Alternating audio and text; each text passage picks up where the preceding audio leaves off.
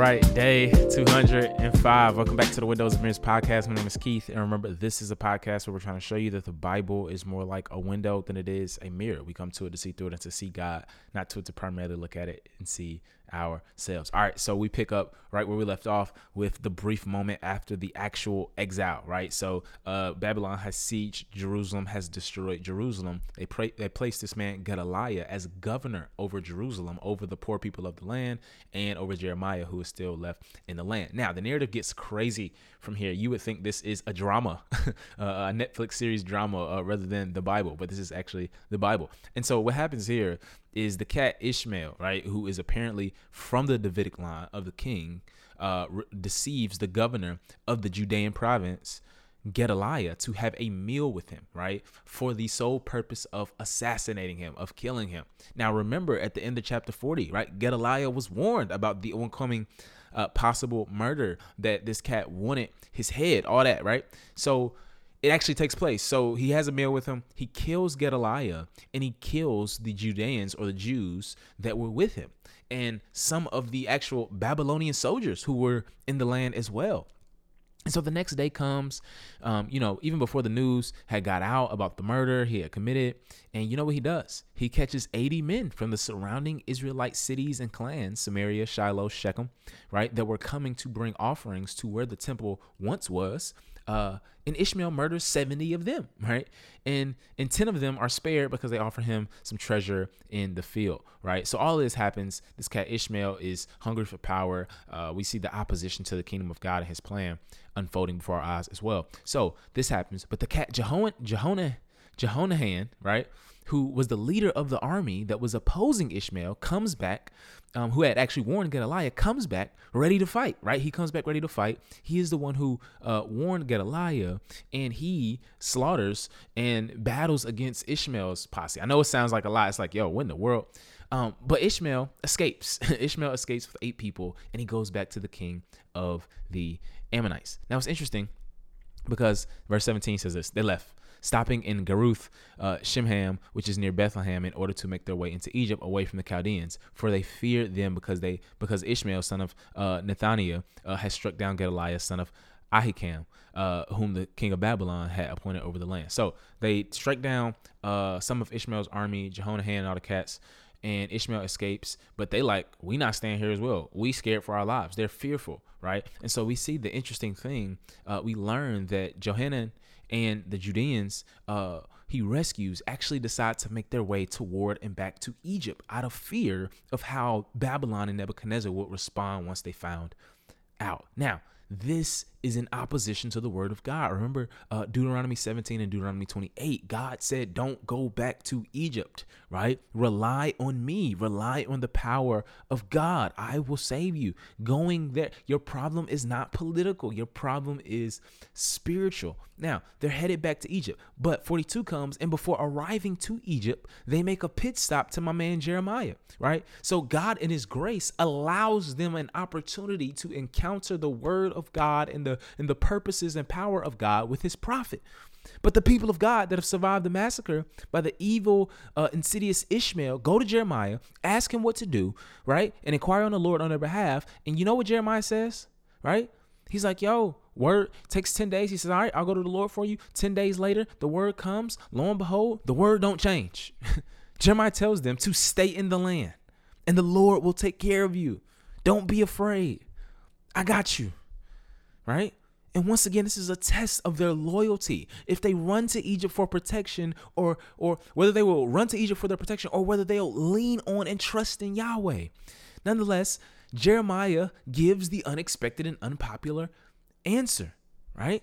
And look, side note, you know you've come into the ca- contact with the word of God when you find yourself being told to do what you don't want to do right? If the word of God only tells you what's comfortable, what you want to hear, you're probably not listening to God's words. You're probably listening to your own, right? And 21, he says, Yo, for I've told you today, but you have not obeyed the Lord your God in everything he has sent me to tell you. Now, therefore, know for certain that by sword, famine, and plague, you will die in the place where you uh, where you desire to go stay for Oh, a while. He constantly reiterates not to go back to Egypt, or else the curses will come upon you. Judgment will not just come upon them in their disobedience, but it will follow them. They can run, but they can't hide. God is clear. And the defiance here, right, of them still going to Egypt when the Lord said, don't do it, is in a sense foreknown by Jeremiah. And he's like, yo, y'all asking for guidance that you know you will ultimately ignore. And that is indicative of your hard heartedness and sinfulness. Listen, God may be speaking to someone here today. Don't ignore him. Don't suppress the truth, right? Don't mute out his voice. All right. Chapter 43 comes. And the people accuse once again Jeremiah of being a liar, right? Of speaking falsely. Now, mind you, this is Jehonan, right? And the, the the Jews who were spared, who who went against Ishmael, who were in the land, who were who were under Gedaliah, right? And they call him a liar. And so guess what they do? They go to Egypt in complete contradiction to the word of God. Very first few verses of chapter 43 highlight this for us. And you know what else? They forced Jeremiah and Baruch to come with them as well. And you see that part of being for the truth of God's word is to be falsely accused. Jeremiah, in their eyes, was a liar, but what he was actually trying to do was to protect them from real lies. So they end up back in Egypt under this false pretense of that being where their protection would lie. Now, verse 7 couldn't be more clear. In the attempt to avoid the covenant curses of Deuteronomy 28, they actually fulfill the covenant curses of Deuteronomy 28. The irony here, God's purposes are going to be fulfilled right? So verse 9 comes and the Lord says this pick up some large stones and set them in the mortar of the brick pavement that is the opening of Pharaoh's palace at Ta Tahpanhes, right? Do this in the sight of uh, the Judean men and tell them, This is what the Lord of armies, the God of Israel, says I will send for my servant uh, Nebuchadnezzar, king of Babylon, and I will place his throne on these stones that I've embedded, and he will pitch his pavilion over them. In other words, we have another prophetic sign. And essentially, Jeremiah is symbolically showing that where Egypt once ruled, Nebuchadnezzar will now rule. He's going to come and he's going to execute judgment on Judah and Egypt, and as a result, uh, as a result of their sin. Now, just as the temple in Jerusalem was burned, so now the temple in Egypt will be burned as well. What happens is this.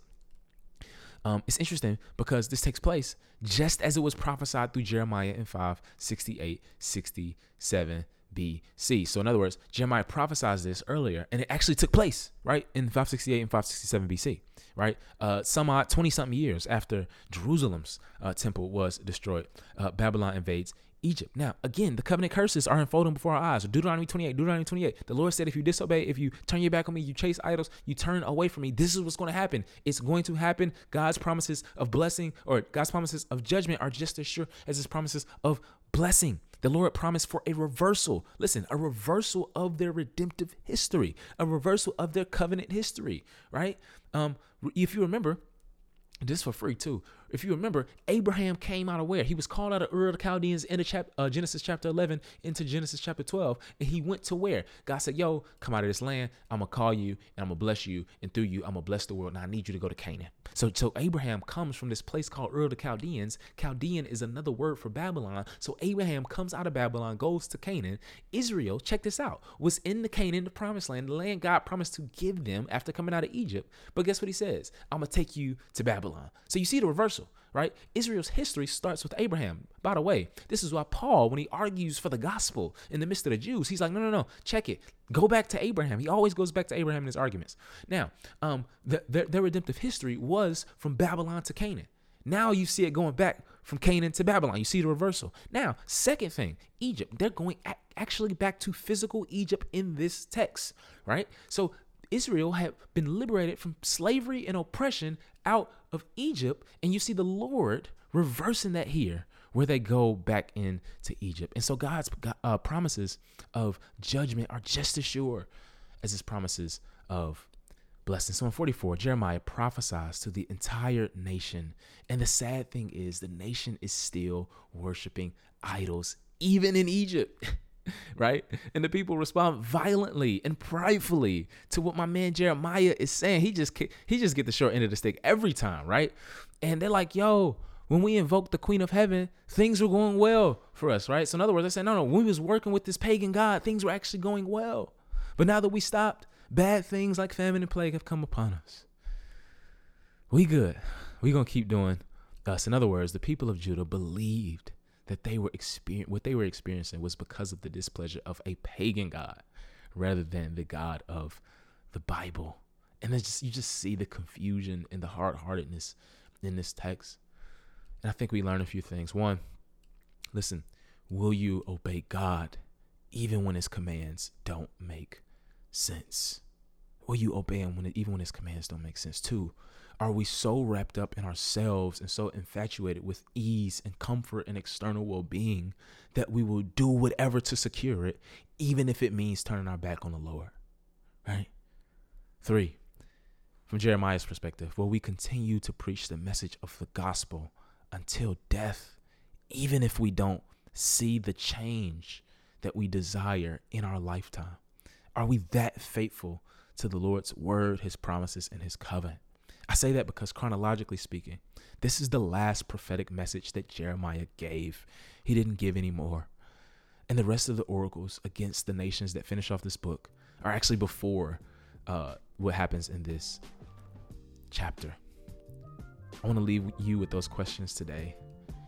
I pray that these would search your heart, that you would stay faithful to the Lord Jesus and to his word and what he's called you do. Let's pray. God, we ask for faithfulness. We ask that you would keep us faithful regardless of where society and where uh, the influence is going, Lord. I pray that even if we don't see the change in our lifetime, that we will remain faithful to the task you gave us to do.